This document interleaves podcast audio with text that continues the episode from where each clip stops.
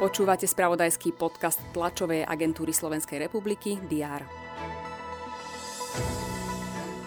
Vláda schválila zmeny v dôchodkoch, novelu zákona však musí ešte odobriť parlament.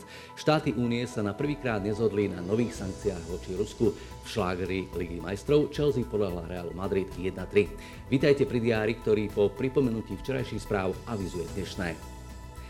Slovenský premiér Eduard Heger odletí do Kieva, pocestuje spolu s predsedničkou Európskej komisie Uršulou von der Leyenovou a absolvuje aj osobné rokovanie s prezidentom Volodymyrom Zelenským. Zasadá rada RTVS, orgán dohľadu verejnoprávneho média predstaví projekty vysielania počas veľkonočných sviatkov i májových hokejových majstrovstiev sveta.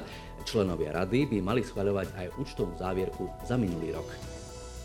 Čo si viac ako pol roka delí Slovensko od samozprávnych volieb, pozornosť bude na jeseň pútať aj boj o primátorské kreslo v druhom najväčšom meste krajiny. Dnes predstaví svoj záujem o post šéfa Košickej samozprávy prvý oficiálny kandidát Miloslav Klíma, známy spôsobenia v štruktúrách hokejového klubu HC Košice.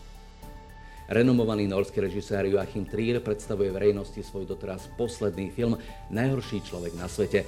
Príbeh na pomedzi drámy a komédie prezentoval režisér už na minuloročných festivaloch. Na Slovensku bude dnes distribučnú kinopremiéru.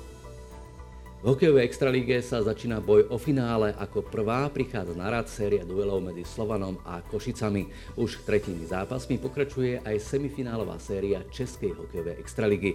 Vo futbalovej Európskej lige a Európskej konferenčnej lige sa začínajú zápasy štvrťfinálového kola.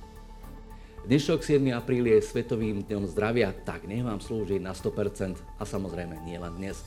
K želaniu z TASR pripájame aj celodenný spravodajský servis. Sledujte ho na teraz.sk a TASR TV.